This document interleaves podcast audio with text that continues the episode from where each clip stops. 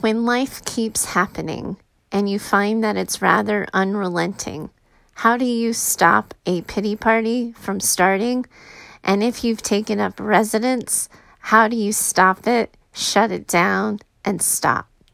Hi, welcome to a Being Human moment here on Business Mindset Mastery. My name's Heather Gray. I'm a mindset and performance coach for business owners, leaders, and entrepreneurs. You can always find me over at choosetohaveitall.com.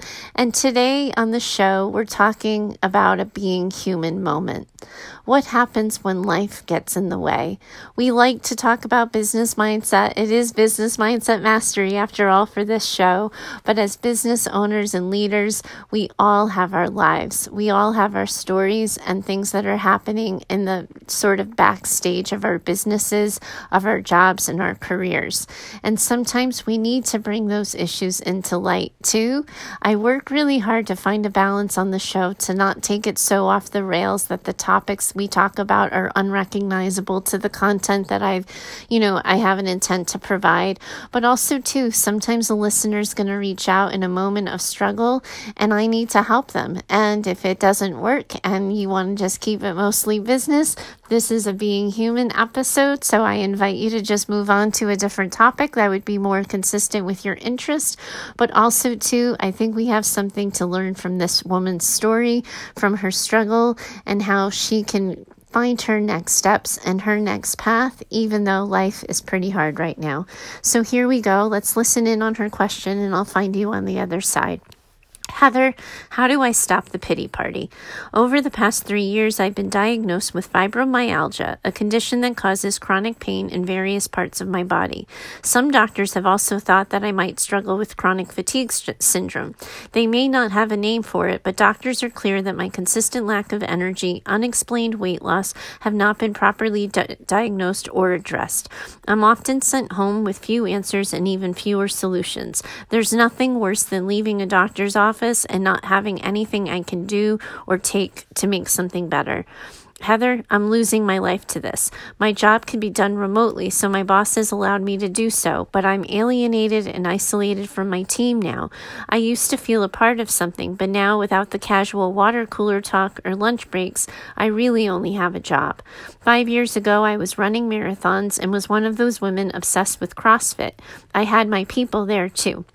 I've been divorced and single for a number of years. I had just started to venture into online dating when the pain and exhaustion set in, but I have since removed myself from the websites. No one wants to date someone who gets tired after being out for three hours. I've gotten off of Facebook because I'm tired of being jealous all the time. I have new financial anxieties as I worry that ongoing health problems will affect my future earnings, so I don't do anything fun or spend any excess money. I look at everything I lost right when I was getting everything everything back and I'm just angry all the time.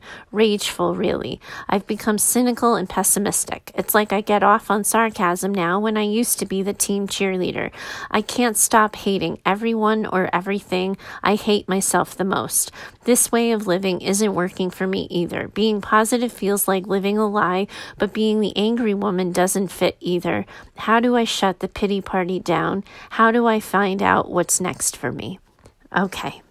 First of all, life is happening and your heart is breaking, and there's no mention of your heartbreak in this letter. You got sick and tired of feeling sick and tired, so you just got mad. And I get mad. I get that. I know what that's like. I've been there in my own life. I've been there as I've witnessed my husband recover from his accident from several years ago. I've witnessed it in the lives of my clients. When you skip sad, you just get mad. Because think about it for a second, right? Mad makes us feel in control. Mad puts us in charge. We're empowered. We're doing something. We're fighting. We're at war. It, it gives us this false sense of ammunition, uh, of sort of power and control because we have ammunition. But if we think of ammunition and we break it down and we look at a bullet, you know anger is like the the cover of the bullet. It leads. It has that sharp point and it goes right where you want to do the most damage. But underneath that casing underneath that bu- the shield of the bullet is the gunpowder. And that is your heartache that is the loss and that is the grief of the life you had and the woman you were before your body started to become your worst enemy. And if you don't have a way to sit with that and process it, and your physical way of working out and CrossFit workouts are no joke, and marathons are no joke. So you are used to working out hard and you are used to pushing yourself beyond your limits. If you haven't had a physical release from the pain, if you haven't gotten it outside your body, and you're not particularly talking about it to anybody, your grief is eating you from the inside out. So, the first thing that I want to sort of encourage you to pay attention to is that this is not a journey that can be walked alone. Most journeys in life are not journeys that can or should be walked alone. We are hardwired for connection. We are hardwired and biologically driven to community and to connection. And when we ignore that biological need to connect because we think we'll become too burdensome for somebody or we think that somebody couldn't possibly understand, we tell ourselves stories and we isolate ourselves, and all we do is make the problem worse.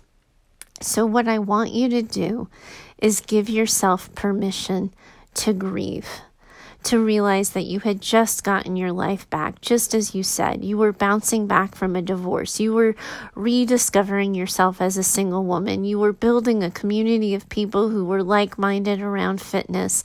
And in one fell swoop, you've lost that. That is not the ending to your story but it is a freaking big chapter that needs your time and deserves your respect, and you get to grieve it. And grieving it is not a pity party. And you don't get to tell me, well, other people have multiple kinds of cancer going through their body. Other people are riddled with third world hunger and all of these issues. It doesn't matter whatever your body is going through, whatever suffering your health is experiencing, it deserves your respect and your attention. And until you give it to it, it is going to find another way to get it, either by going to war with everybody, by releasing it in outbursts, or by sort of moving inward in a fit of depression and anxiety. And that's the slope that I'm witnessing you talk about in your letter. It's a normal and natural response when you lose everything, when you the way you move through the world has been taken from you inexplicably without a sense of what you can do to get it back or a hope for how or when you might get it back. It is a normal, natural reaction to be sad, to be in grief, and to even experience depression. But if you are used to being someone who's positive, if you're used to being the team cheerleader, that's not something that's your instinct. It's not something that's familiar for you. You've always just turned the other cheek. You've always just like gotten back up and you've, you know, sort of probably had value and success in doing that. And now you are hitting a roadblock in your life where just getting back up requires a ton of energy. So I want you to grieve that. I want you to cry for it. And I want you to release it. Because until you do that, you haven't really accepted that this is your current reality we don't know that it's your forever reality. And that's a good way to avoid the pity party because what is right now won't always be. It sounds like your doctors are working with you to identify what's going on, that they're trying to find you a treatment path that works and is successful for you and gives you your energy and your life back. But right now, they don't have it. And that hurts and that sucks.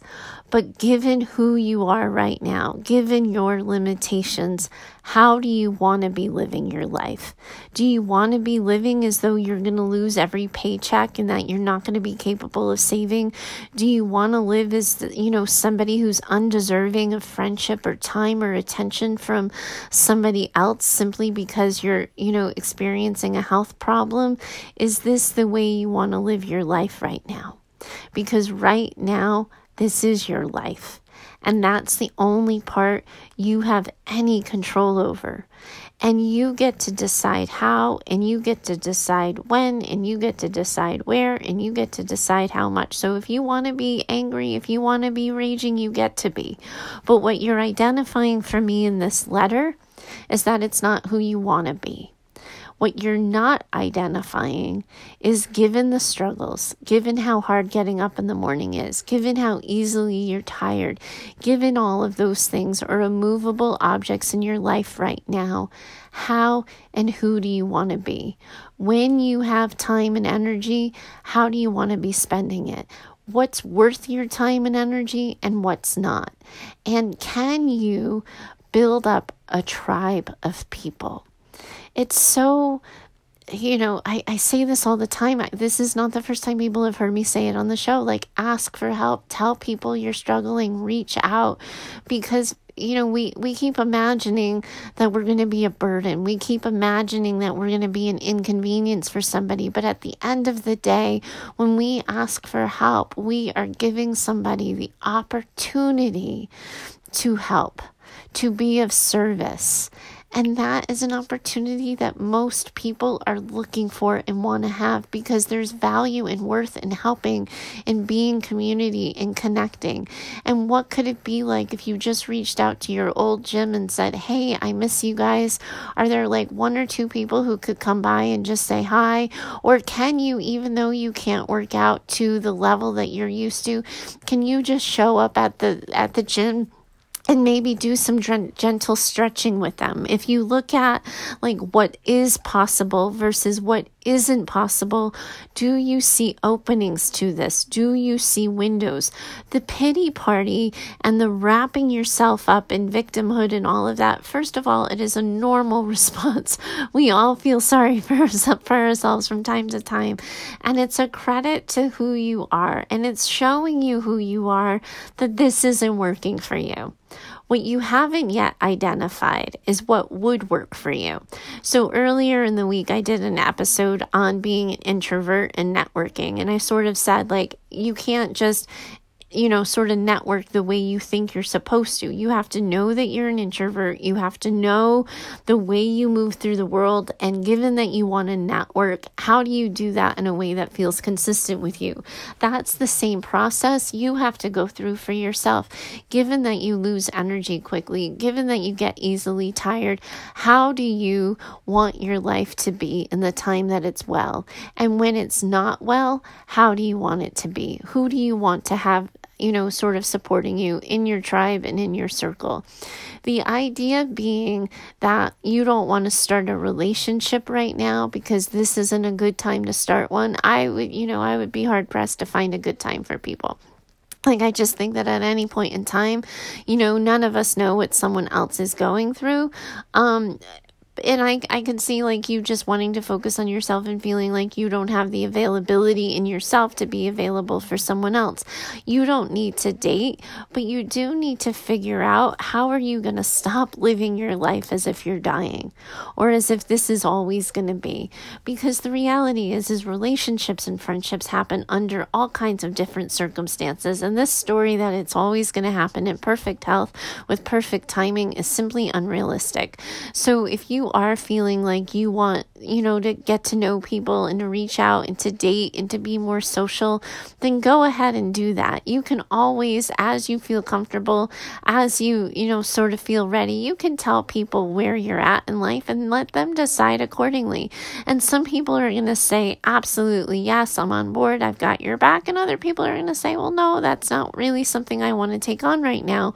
But you get to find out what you want and what you need need by reaching out and by deciding what you want your life to be like. And so much of the anger so much of that pity party like behavior of wrapping yourself up in sarcasm is an avoidance of acceptance. And it's easy to avoid acceptance when the doctors aren't even sure what's going on with you. When they don't have a name for the problem and they don't know what they're dealing with, it's so easy to say, well, I don't need to accept this because they, I don't even know what I'm accepting. There isn't a name for it. I don't know how things are going to be.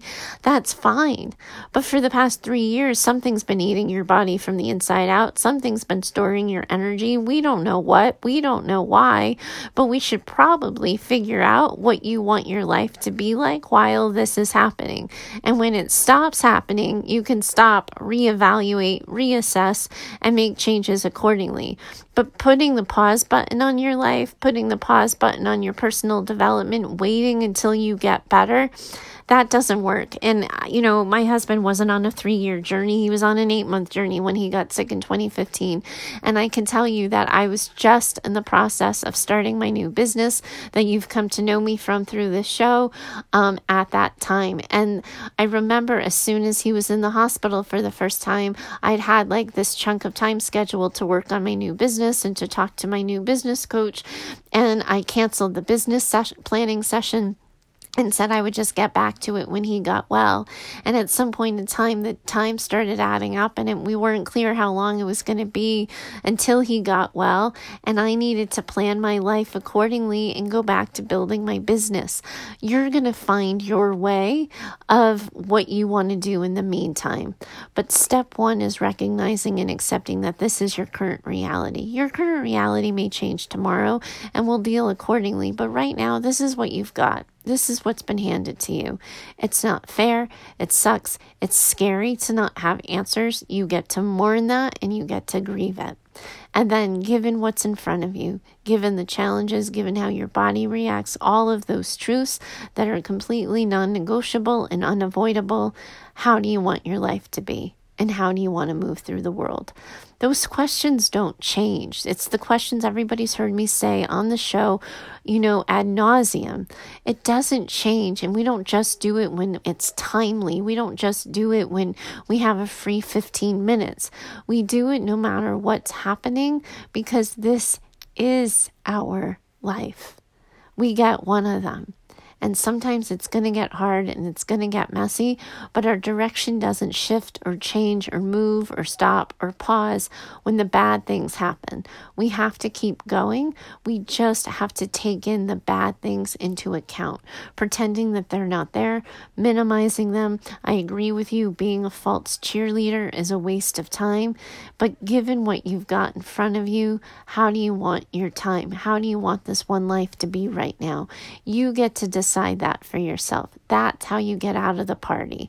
You accept that this is happening, you cry it out, you recognize that even though you're scared to death of doing that, it doesn't mean you'll cry forever. You can absolutely find your way with this and decide what happens next. I'm really glad you reached out. I I, didn't solve this in a podcast episode, just yet another one where like the whole podcast shtick sets me up to fail a little bit. But I do have your back if you want to work with me one on one. If you um, want some help and company and companionship, some guidance, and somebody with some life experience as well as the professional experience to know what you need to do next, I'd love to help you out with this. And I'd love to sort of be a witness for you and help you and guide you and coach you to the next steps and help you find your way as you manage all of the confusing pieces. So um, if that's something that's of interest to you, reach out to me find me over at heather at choosetohaveitall.com. The same invitation is really open to anybody listening to the show. If you want to work with me privately, if you want my two cents on your situation in a more private way, you absolutely can book me for a one and done session. Just reach out to me over at heather at. And I'll also include a link um, in the show notes for how to just uh, um, schedule yourself for a quick introductory call as well if you'd like to do that and you're interested in working with me you can find me that way too. I i really am so sorry that this is happening. I'm sorry that this is the chapter in your story right now but yes you can disinvite yourself from that pity party and you can determine what happens next for yourself. Thanks for including me. I certainly hope it helps and i hope you find your way towards peace soon. Thank you for today and i look forward to talking to you next time. Bye for now